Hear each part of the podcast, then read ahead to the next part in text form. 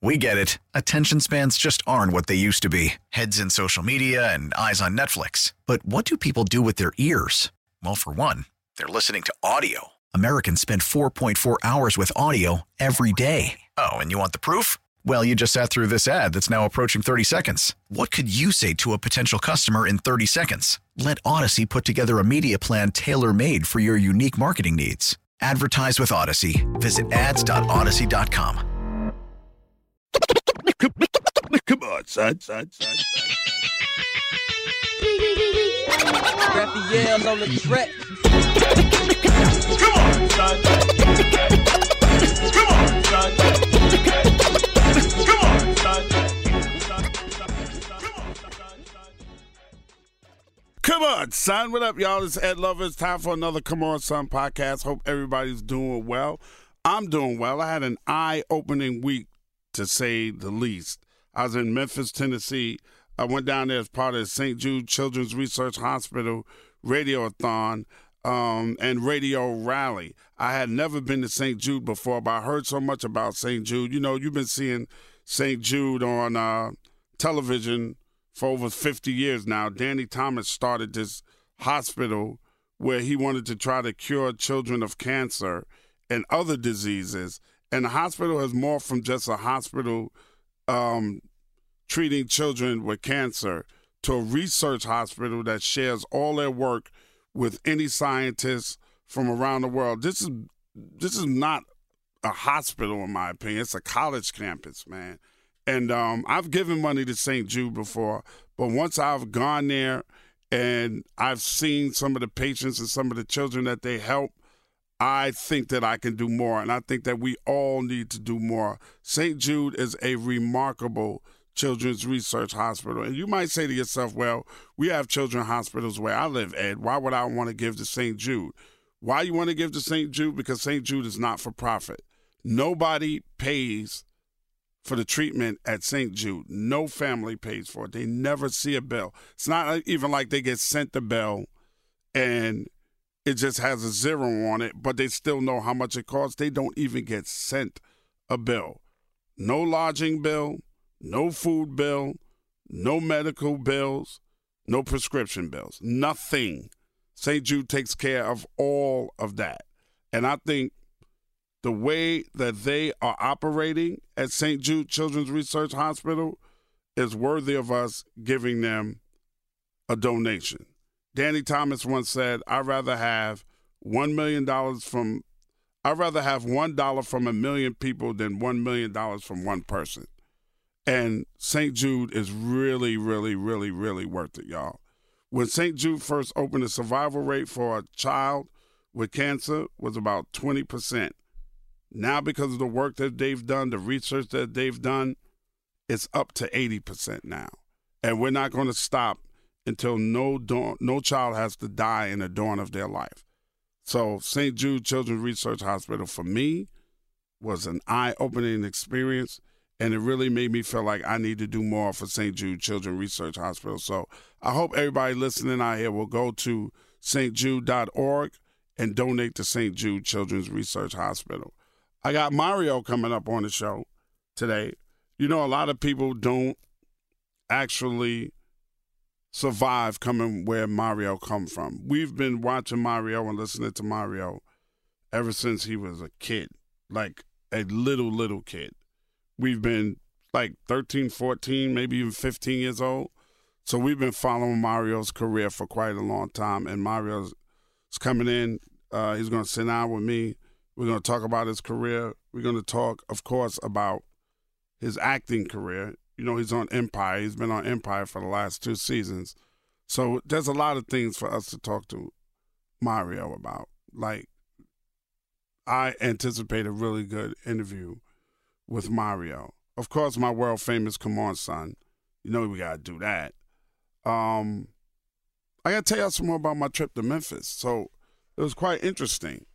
I went to, and I suggest that everybody that goes to Memphis, Tennessee, take the opportunity to go to the Civil Rights Museum at the Lorraine Motel. Now, the Lorraine Motel is where Dr. King was assassinated. People say assassination, I say he was murdered. Um, right next to it, and it, matter of fact, it's attached to the Lorraine Motel, is a National Civil Rights Museum. You have to take a trip to the National Civil Rights Museum, especially if you're African American. It is just absolutely breathtaking. It's heart wrenching. It's eye opening. It's enlightening. If you have children, I suggest you take them to the National Civil Rights Museum in Memphis, Tennessee. There's so many laws that were on the books to keep African Americans down in this country that it really had my head on a swivel, like spinning around in a circle. I, I, I couldn't believe that people could be that evil. I just it it it hurt me, and it's funny because right after it happened, right after I went there, when I came back to Chicago, I had a conversation with my mom, who's 81 years old, and my mom was filling me in on a lot of stuff that I didn't know that wasn't taught effectively in school about civil rights for African Americans in this country. First of all, we're African Americans. Let's make that clear. Let's be very clear on what we are. We're African Americans. Even if you're Caribbean, even if you consider yourself Jamaican, you're you're Afro Jamaican, you're Afro Cuban, you're you're Afro Brazilian, you're Afro Haitian. You may not be Afro American, but you are not just Jamaican, you're not just Haitian, you're not just Cuban, you're not just Brazilian, or any other place slaves were taken. You are Afro Brazilian, Afro. And you know what? It's so funny that, no, it's not actually funny. It's sad that our culture was totally stripped away from us once we landed wherever we landed. And that goes for the Caribbean, that goes for Brazil, that goes for Cuba. No matter where we landed, our culture of being African was stripped away from us. And in America, they gave us the name Negroes. I don't even know what the hell a Negro is. I don't know where Negro land is, but my ancestors didn't come from Negro. My ancestors came from Africa, which makes me an African American. That's what that makes me. Black is another word they like to put on us because of the hue of the color of our skin. We're not black, we're African American. And you go to the Civil Rights Museum in Memphis and you take a walk through there and you see how many Africans were enslaved in different parts of the world, you'll understand why I say we're African something. We're, and, and that's just to keep us separate from each other. That's why they like to take Afro off of being Jamaican or Haitian or St. Thomian or Barbadian or wherever Africans landed in the Caribbean, Puerto Rico. The backbone of your civilization is Africa. That's the backbone of your civilization. We like to run around here and go, no, I'm not African American, I'm Jamaican. No, you're Afro Jamaican. If you have that color of your skin like I do, you're Afro, you come from Africa. Your ancestry dates back to Africa. Somebody in your family, nine times out of 10, was a slave. And that's all I'm saying to you. And when you go through that museum and you see the way we were treated from the slave ship, they give you a good look at the slave ship all the way through.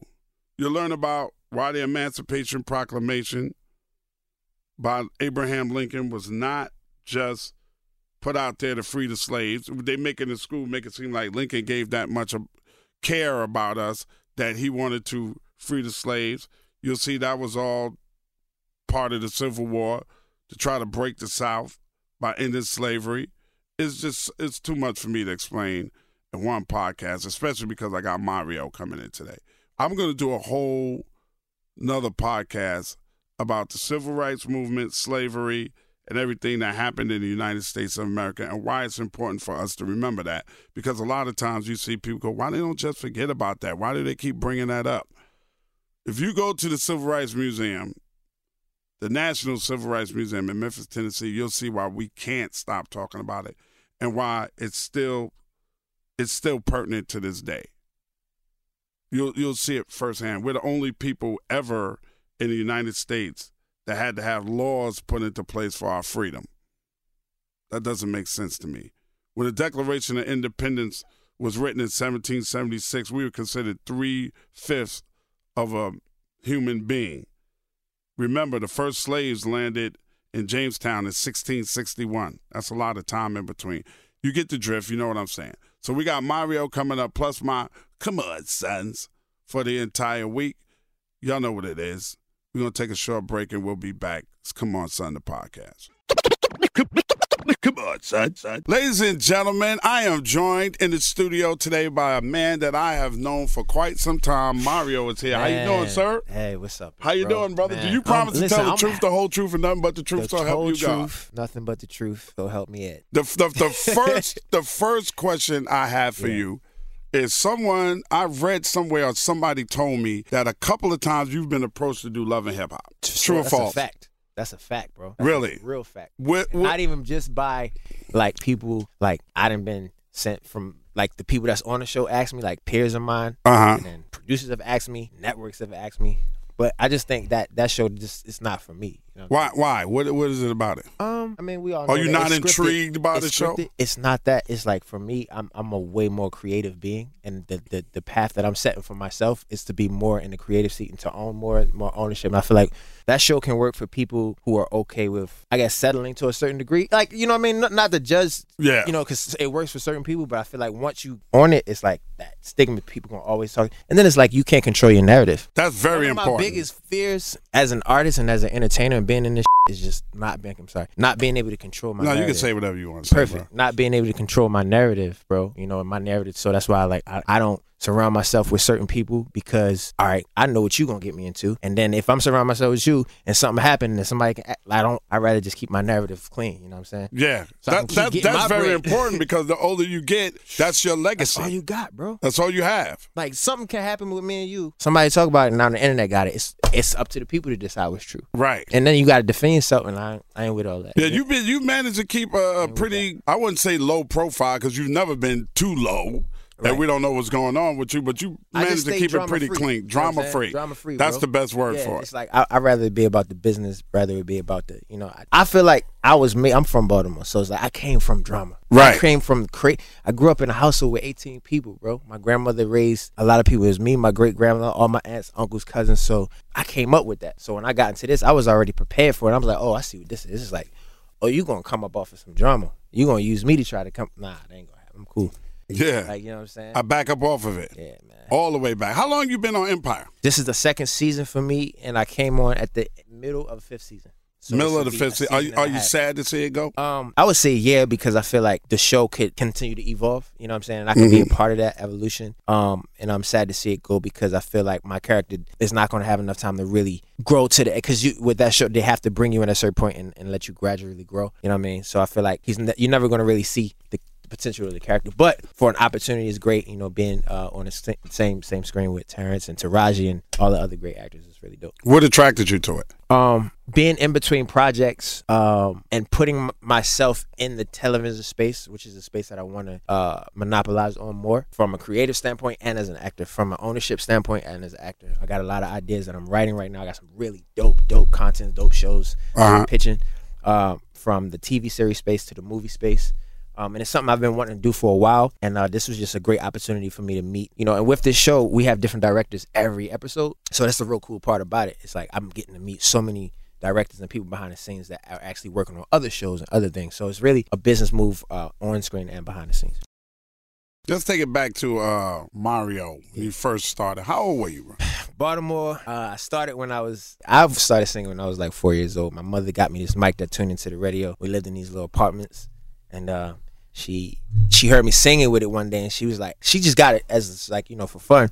And she was like, oh, I actually had a gift. She heard me singing to the mm-hmm. radio. I didn't know the words. I was I was too young. Right. But she heard me holding the note. And I think for her, just overall, to fast forward was like, how can I keep my son away from the streets? How can I keep him from getting into the things his friends and his cousins and my other my brothers and sisters was into music. So she used music as a way to keep me closer to her, you know, even through her situations and what she was dealing with. Music was always like that thing that kept us close because she played piano, she sang. I didn't grow up with my father, but he was a gospel singer. So I just got the talent from both of them. And then from there, I got adopted when I was like 12, 13. And then I, my, my adopted parent happened to work in the industry. And that's how I got to meet Peter Edge and then Clive Davis. And that's when we started. Who started- introduced you to uh, Peter Edge? Um, it was. Were you uh, doing talent shows? Like I'm trying yeah, to get a real good Yeah, no. So grip way- on what nah, young Mario was going for through. sure. So my first talent show was in middle school, and then from there, I went. I did this talent show. This it was this guy named Anthony Jeter. He used to do talent shows in Baltimore, like for all the youth. Mhm. And like he would have like whatever popping artist from Baltimore at the time to host a talent show. So it was Dru Hill, right? So I'm like 11 years old. And I do this talent show. I'm singing in front of Dru Hill. This is like This is Drew this Hill is was popping? Yes, this is um. This is tell me me what you want when they was jumping up and mm, down That's and all, all, of that. That's you know what I'm goofy saying. So I'm shit like, they was doing back in the day. I'm like, come on, man, Baltimore in the building. nah, but I'm, I'm I like, love yo, them. I, yeah, I'm like, yo, this is crazy. So to me, that was like inspiration to like continue to do it because I was young and everybody else on the talent show was older. So it was like having a soulful voice at a young age worked out for me. uh-huh. And, um, Did you feel like I can sing? Like I always wonder when do people know Yeah. they got some like you know what? It took and it took me a while to be like I I'm think- the man on this radio airways. Right, like I do right. this. When did you realize I can really like this is what I want to do? I realized it when I was singing at a talent show in middle school, and the people that hated me were like all of a sudden my friends. like you know what I'm saying? Girls that would never talk to me Right. was on my top. You know what I'm saying? It was like, but obviously that's like the younger version of it. But like, I was like, oh, this is real. Like, it changes energy. It can sh- music can shift the way people look at you. You know, and as a kid, I was like, oh, I'm about to use this. But then it didn't become serious. Like, all right, I'm be honest. My music teacher, Mr. Price, man, shout out to Mr. Price. He saved me. He saved my life. How so? I grew up in a household where it wasn't a lot of guidance. Guidance as a kid, you can do what you wanted. Okay. Once you out of the house, nobody's calling to see, yo, did Mario come home from school today? Did Mario, is everything cool? Like you, you know what I'm saying? Because there was so much going on and our parents was all in the streets. So it was like Mr. Price knew what I was going through at home. And it got to a certain point as I started to get older, I started losing faith in school and in education and all that. So I would get in trouble and he was the only teacher that would have my back. He kept me Mm. from getting expelled. He kept me from getting kicked out of school. Um, when I did get expelled, he was like, still come to my class. Like you can come to my class after school, and then you'll do like if you want it because you know I love music. It was the only thing that kept me like out of trouble. So Okay. yeah, So that's out to Mr. there's always pivotal points in your life and Yeah. pivotal people in your life that keep you on the straight and narrow. yeah. So this And is one my this is one of the passed people away, for me. After my yep, Mr. Price, yep. When my grandmother passed away, my whole family kind of fell apart. So it was just like it even got worse. I ended up moving out of the house. I moved in with my friend whose mom had a group home. So I was living in the, the group home because I didn't want to go stay with my aunt because it was going to be more strict. So Okay. it was like I had more freedom. You know, as a kid, when you get that freedom, it's like you think you know it all. You think, and then I got in trouble, and then I ended up getting adopted because the cops couldn't find my mom because she was wherever, and then that's how I ended up getting adopted. So that's how it kind of started. That turned into a blessed situation through me getting in trouble and all that shit. Tell people about Baltimore. man. For people that, that are listening to this, I know B more Yeah, like I know the back of my hand. Tell people Baltimore- about B more.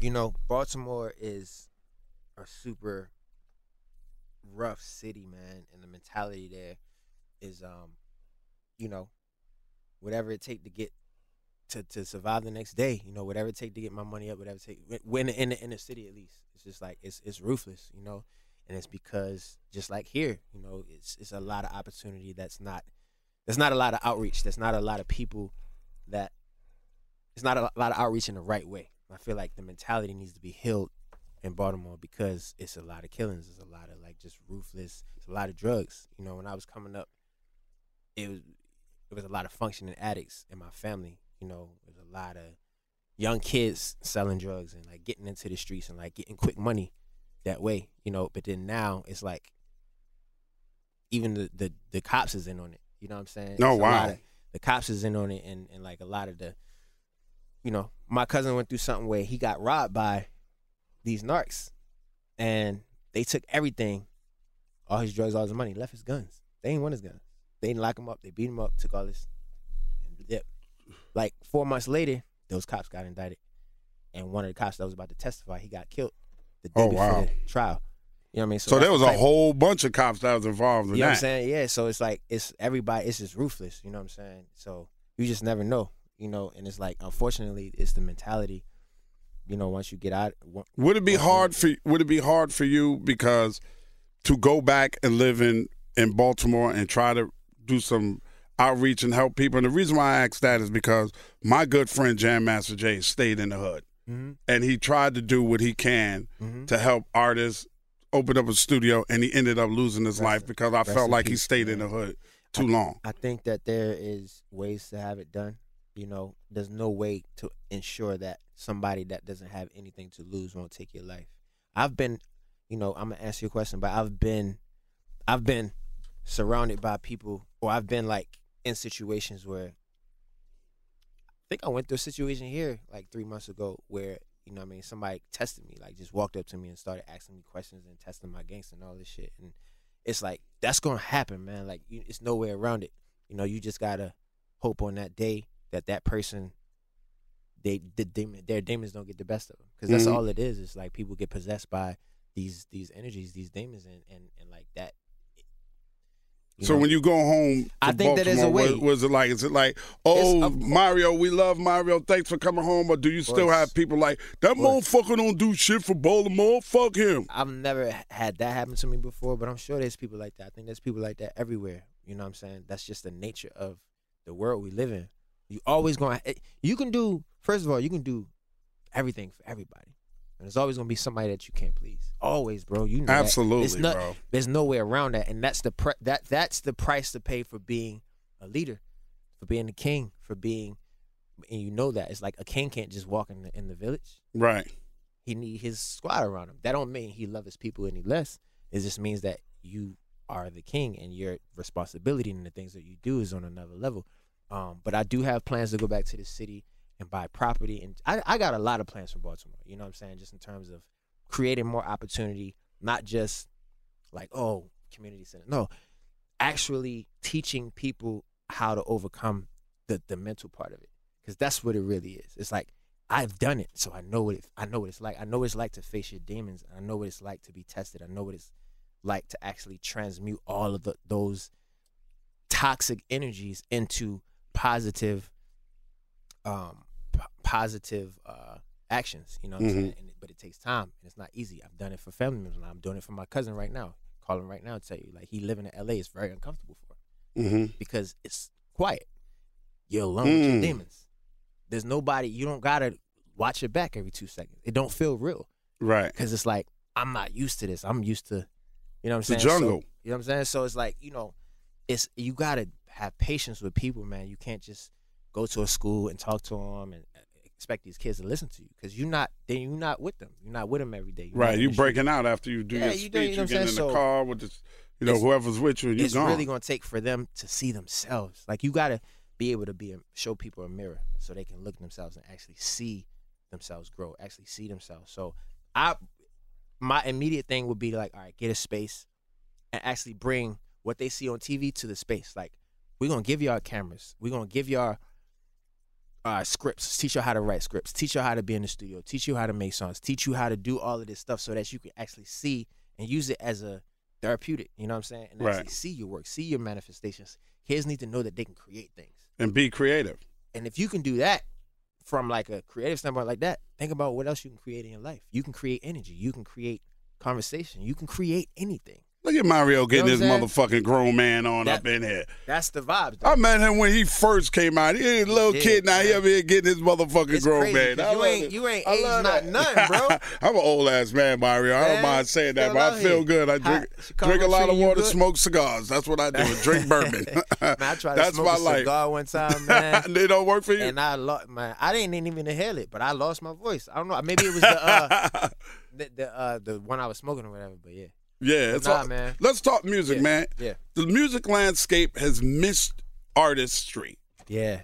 Where I you mean- been, man? Where the fuck you been, bro? Why you it gonna take nine, ten years off, Mario? Nah, man. You know, I know you wasn't off, off, but you know what I'm I talking know what about. you mean. You know what I'm saying? It's a it's a very unique situation. You know, like I was with a major, and as y'all know, majors were going through a crazy merger a couple years ago before like the digital crusade really took off. Mhm. And before that, I was kind of stuck in the middle of all of that, and I was like finding myself as an artist, trying to have more control, and they wasn't trying to hear that. They was like, "No, this is what it is." Like you know, so I got to the point where I was like, I was fed up with the with music for a minute. Were they trying Not to music, paint you? the industry? They're trying to paint you into a box. It's not even just a box, bro. It's so much deeper than that. It's more just about growing as a person and wanting to have more more influence over your own destiny. You know what I'm Okay. saying? And and the, the that doesn't that has nothing to do with business. And so I'm a I'm I'm a very disciplined person. So I just walked away from it for a minute and I was just like working on myself spiritually, which I'm happy I did. You know what I'm saying? And really in a real way. Not even like, oh, I just need to take some time to live life. No, I took some time to really dive into like things that I never dealt with from my past. Because one thing that the music industry do when you're a young black man in the music industry, you're like entertainment. You're just a you're a number. You're entertainment. How are you going to entertain us so we can make money off you? We don't care about your mental health. We don't care about how you feel emotionally. We don't care. So a lot of people turn to things like drugs or when you're R&B or like just women and promiscuity, like all of that stuff. And I just stepped back from all of it because I saw myself going, not in terms of like drugs or anything, because I saw like that growing up and I knew I would never do that, but just like I felt myself losing myself. I felt myself going into this dark place of just like willing to do whatever to please everybody. And I was like, nah, I'm stepping away from that.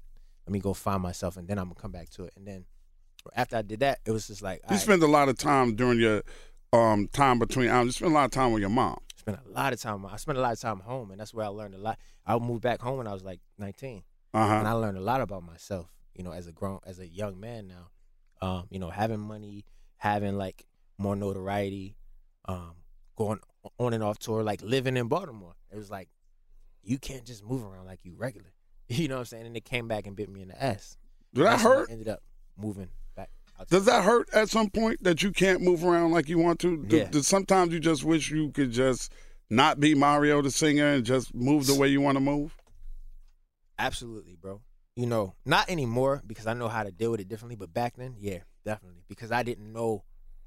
It's like if you look at me the wrong way, I'm not thinking I'm Mario the singer. I'm thinking I'm just a nigga in Baltimore walking around regular. Like, Right. you know what I'm saying? Shit might pop, but it's like you can't do that, bro. Like you're not them. You know what I'm saying? You have a different calling on your life. You know, so I just I, I had to learn that, and you know, and I've, I'm happy I went through all of that, but I wasn't focused on music at that time. I was focused on like surviving, taking care of my mom, and doing all that, and it was distracting me from all from my career and everything. So that's kind of like all of that was happening all those years, and time fly. You know what I'm saying? And then when your label is like, yo, they like, who's this kid need help? You know, he needs this, he needs that. So it just got to the point where I was just like, cool, I'm just gonna be an independent artist. After I came back and I like healed from a lot of things. Then I just focused on being an independent artist. I started my own label. And I Good. put my first independent album out last year, in the last year. hmm I put out a record called Drowning. You know, did cool and streaming and all of that. Um, and now I'm working on my new project, which Tell me about before we get to your new project. yeah. You're a vet now. You ain't a rookie Yes, no sir. more, bro. How many years? Ah man, Since you I got I signed. stopped counting, but fit 16, 16 years. Yeah, yeah, you're a vet. 17 years, 17 Damn, That don't years. even You're- sound. you're that a don't even vet. Sound real. That's State of. R&B right Yeah. now, in your opinion. You know what, bro? I think there's a lot of good R&B out. I just think it's not mainstream. You know what I'm saying? That the, the mainstream has been monopolized and like it's been overshadowed with hip hop because there's so much more of it. You know what I'm saying? It's Mhm. like how do you take over a nation? The more people it is going in one direction, you take over. So you you like you apply that to music. It's like there's way more hip hop artists than anything, way more. Yeah. So it's, of course it's gonna take over. You know. So I'm you saying? kind of kind of weave through you gotta. You know what I'm saying? We all the bullshit. But the beautiful part about it is like. these days you don't have to conform to anything. Yeah. Because of the internet. Like you can be whoever you want to be as an artist. right. And and and and and have success in your own. Look at Russ. Look what Russ did. Like before he even got signed, like he was doing numbers. Right. Numbers, real numbers, making real money on a road, on his own. You know? So it's not you just have to be you just have to know who you are. I feel like if you know who you are, there's people out there for you. There's a platform for everybody. You just it, you just it takes a lot of isolation and focus. You can't move the same way you probably did. Maybe you, maybe you can't have the same friends. Maybe you can't have the same team. You go you got to find your way, but it's possible and it's doable. Is is extremely but I possible. will say the mainstream, that's a different conversation. That's different Okay. money. That's a different level. We know that, right? Right. So labels still have that on lock because they have stakes in the, the DSPs. You know what I'm saying? They did deals like when they when they first did a deal with the DSP, all the artists got advances that were already signed. I got a big check out of nowhere. I'm like, what, what's this check for? Because they did a deal with the DSPs right. and they have that. So therefore, you know, if you're signed to a label, of course you're gonna get first dibs, but it's very doable independent. I did it with Empire. Um, I got another deal I'm doing with Sony independently right now, Mhm. distribution wise. So it's like, you know, it's doable. You just really have to know what you want to do as an artist, and you have to have a team outside of just your distribution. Do you have to put your own money up? some of it? Yeah, but it's worth it in the end because it's like, you you know, if it's good enough, you're gonna see it, whether it be touring or whether it be you know catching on the back end of the streaming. Like, you know, it's worth it. Right. So you still I definitely spent. I I spent a lot more money than I needed to on my first independent project. I didn't know. I spent a lot of. Like, how, how spent- much you spent on your first independent? Project? Shit, I spent 250 280 Thousand dollars. thousand Wow. And why you say you didn't have to? because I didn't have to. I didn't have to get the best studios. I didn't have to do everything I was doing when I was a major artist. When I was signed to a major. okay, you're still stuck I in was that still mode. stuck in that. You know what I'm saying? I didn't have now. Like I you gonna get my, Quincy Jones to do the strings or some shit? Well, I, got, I did put strings up, but I went in. You know what I'm saying? 'Cause I Right. was like, I want to do it on the same level, but then I didn't have the same system, so it's like, and I also didn't make. uh I made like an alternative R&B album. I didn't make a, a Mario competitive, like I'm doing right now, album. So I spent all that money, but I didn't make the project that would make that money back. I made, Okay. I made a passion project, spending money on studio, traveling. I started in LA, booked out uh, Encore Studios for like a month, two months. Then I went to I didn't. I got some vibes there. Didn't like the vibe there. I went to London, recorded for six months. Was staying at the uh, the Noble, the new hotel they just built. Damn, I'm like, Mario. yo, you know what I'm saying? I was like, but Rappers is making whole albums in the bathroom, Yo. and you in fucking London for six yo, months. facts, bro. I'm like, damn, I didn't even have to do all of that. But it was my first independent project. I didn't know I had to learn, but I, you know, Right. the faster, hey, rule of thumb, the faster you make mistakes, the faster you learn, man. Don't be scared to take risks and make mistakes. Hopefully, you do it when you're young and you learn, and you know what I'm saying. Tell me about the new stuff, the new Mario stuff. Yeah, man, I'm in the studio right now. I travel between here. I've recorded some records here with some producers here. I don't know exactly what's making that album yet, but just kind of testing the waters, see what's in Chicago. So if you're a producer and you got vibes, um, I'm looking for R&B vibes, alternative hip hop, R&B, grungy, just you know, dope music, man. Hit me on my Instagram, bookings at Mari at bookings at newcitizen.biz. Looking for some dope producers here, uh, L.A. and Atlanta, because Atlanta is like you can't. There's the vibe you find in Atlanta, you can't get nowhere. Yeah. You can't. You can't get nowhere. And if you if you know what you want as an artist, like you can really go there and like work for two weeks and come back with like the craziest. Yeah. craziest There's a vibe. lot of great music coming out of the A. talent. Yeah. A lot of talent coming out of And the A. uh, this this this this uh this project is I think it's a mixture of everything that people love about me. You know, when I first came out, I like really taking it back to like being just more the storytelling. You know, my story's always been real. They've always been classic.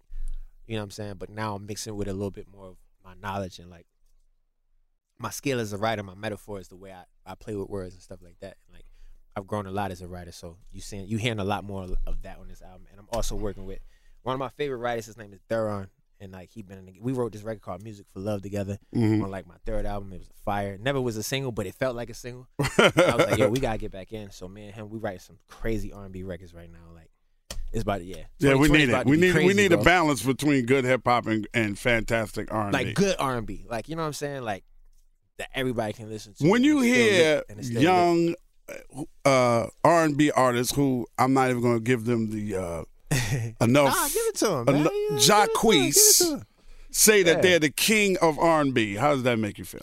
I'm gonna be honest with you. I think it's dope. I'm gonna tell you why. Because it's keeping the conversation. It's keeping it relevant. It's like if that's what it's gonna take to keep R&B in the conversation, great. You know, he is a young artist. He is a new artist. I love what he's doing. You know, I'm proud of him. Like, uh, look, man. But you the king of R and B, he let him do that. He's not everybody king. The prince of R and B, the court jester of I don't R&B, think it but the matters. fucking king. I think it's more about the conversation. I think it's more entertainment because we all know that he's not the king. Is he trolling? Is he throwing of it out there? Okay, of course. okay. You know what I'm I'm saying? But you gotta, you know, you gotta let him do that. And I think like I like some of his music. You know what I'm saying? I'm not gonna negate him, but when you know, it's levels, man. It's, it's levels. You know what I'm saying? But you gotta understand, like he say, like he is in this generation. A lot of kid, like I remember one time asking like one of my little cousins, like, "Who's your favorite artist?" R&B singing. They said Fetty Wap. I was like, "Oh, this, oh, this is just where we at." That shit would have broke my heart. I said, what? I like Fetty Wap. I like, him too. yeah, He's from? Jersey, you know. it's But, all um, good up east. But you gotta understand, hip hop artists are singing too.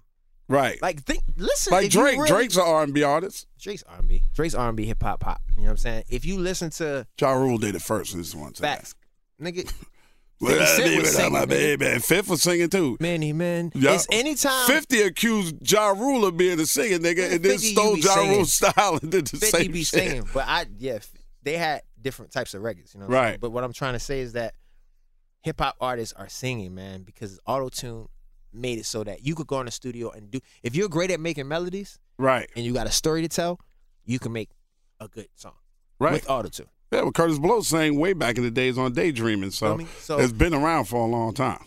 it don't matter about the classification of music anymore. It matters about the feeling, the energy behind the record, and if it's good. Right. line. You know what I'm saying? It's the vibes. my- it's the vibes. You know the vibes. It's the vibes. You know Now, the fucking vibes. where we where we grew up on, it was just more raw.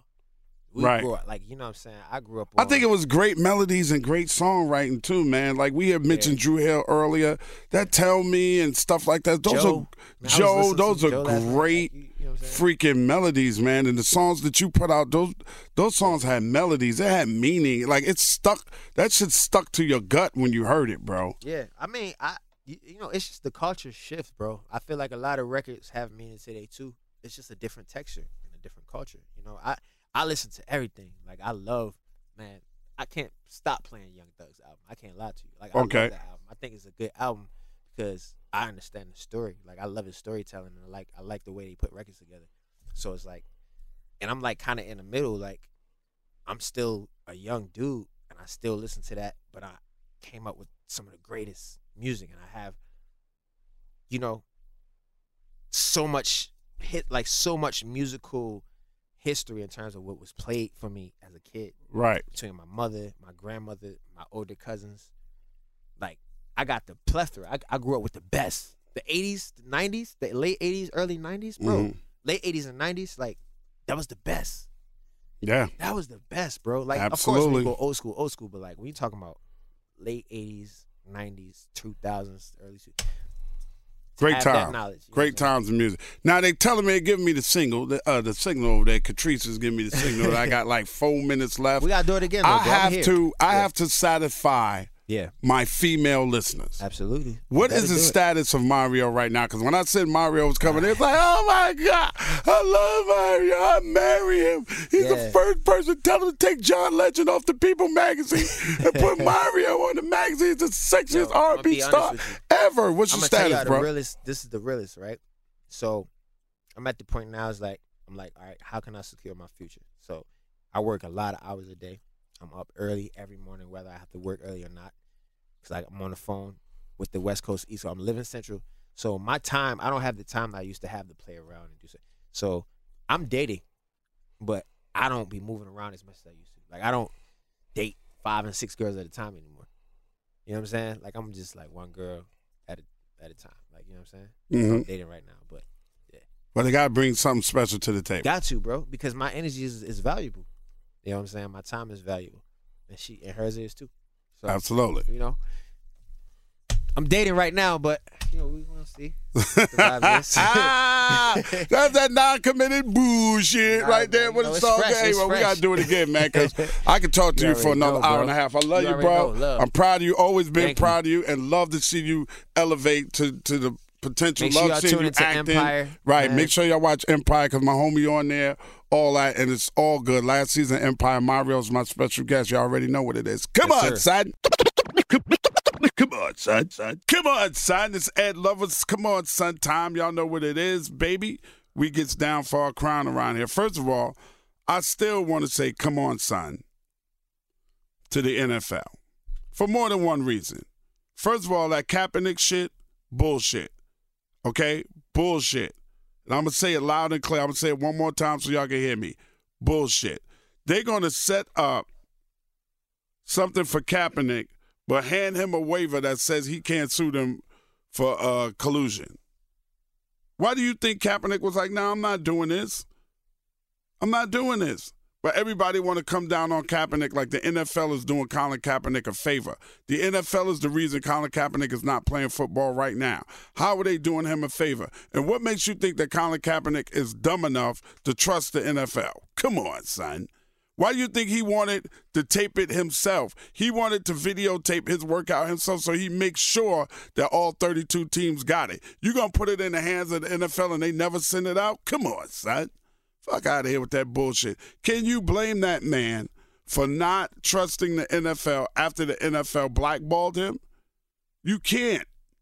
Use your brain, people. Read between the lines. Come on, son. And I still want to say, come on, son, to the NFL. Monday Night Football. When y'all gonna give me my props that y'all stole? Come on, man, from me. Like every time y'all do it, every Monday, my my Twitter goes off my Facebook goes off. My Instagram goes off. Y'all stole Come On Man from my Come On Son. Let's call it, is what it is.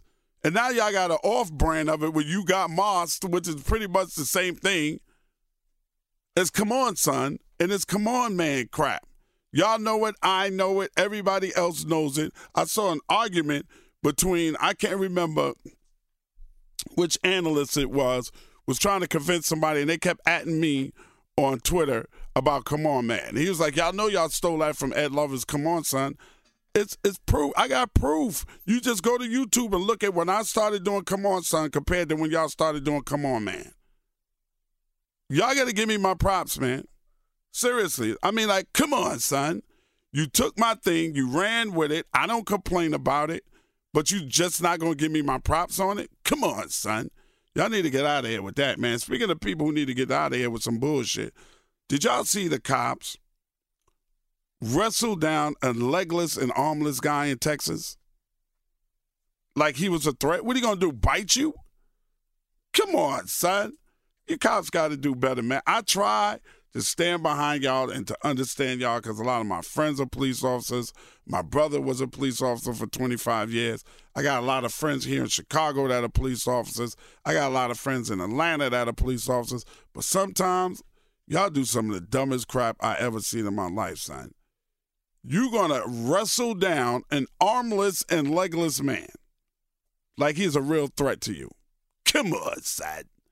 Really, son? You look stupid in front of the rest of the whole police force, son. You're an idiot, son. And speaking of idiots, what is with this whole impeachment thing from for President Trump? Why y'all wasting taxpayers' money on this? It's not you're not going to take the man out of office. If anything's going to happen, let the people vote. If they want to vote for Trump again, fine. If they don't want to vote for Trump again, that's fine too. But all this impeachment is a waste of time. It's a waste of tax people's money is just a whole ass waste, period. And we still don't know what's going on. My big question in the whole impeachment process was what is the reason we giving the Ukraine four hundred million dollars of taxpayers' money? That's my that's my question. Why are we helping Ukraine? What's the Ukraine doing for us? Always something with America. Come on, son. Stop handing out money like it's going out of style. If you want to hand some money, hand us some money. Give us some money. Let us get some real legit tax breaks so we can really actually afford to buy some property. But we got $400 million to send to the Ukraine. Come on, son. And then Bush, not Bush, what's his name? Trump, he asked the Ukraine president to investigate what Joe Biden's son Hunter and Joe Biden is doing over there so he can use it. Come on. Which president hasn't been asking on the sly for, for somebody to investigate somebody else? Huh? Let's go back to what I was talking about civil rights before. Why was the CIA and the FBI investigating Dr. King? That's okay, but it ain't okay to investigate Joe Biden and Hunter. America's mixed up. Come on, son. The fuck out of here with that bullshit. Y'all know what it is. It's Come On, Son, the podcast. I'm Ed Lover, and I approve that message. Y'all keep God first. Everything else will fall into place. I want to thank Mario for being on the podcast with me today. I'll talk at you, with you, to you, and about y'all next week, where I think my guest is going to be Essence Atkins from TV. Should be cool. All right. Peace, y'all. I'm good.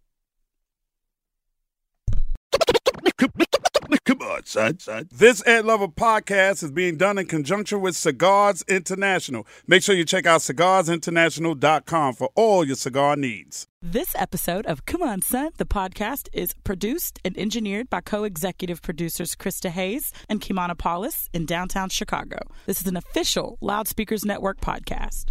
We get it. Attention spans just aren't what they used to be heads in social media and eyes on Netflix. But what do people do with their ears? Well, for one, they're listening to audio. Americans spend 4.4 hours with audio every day. Oh, and you want the proof? Well, you just sat through this ad that's now approaching 30 seconds. What could you say to a potential customer in 30 seconds? Let Odyssey put together a media plan tailor made for your unique marketing needs. Advertise with Odyssey. Visit ads.odyssey.com.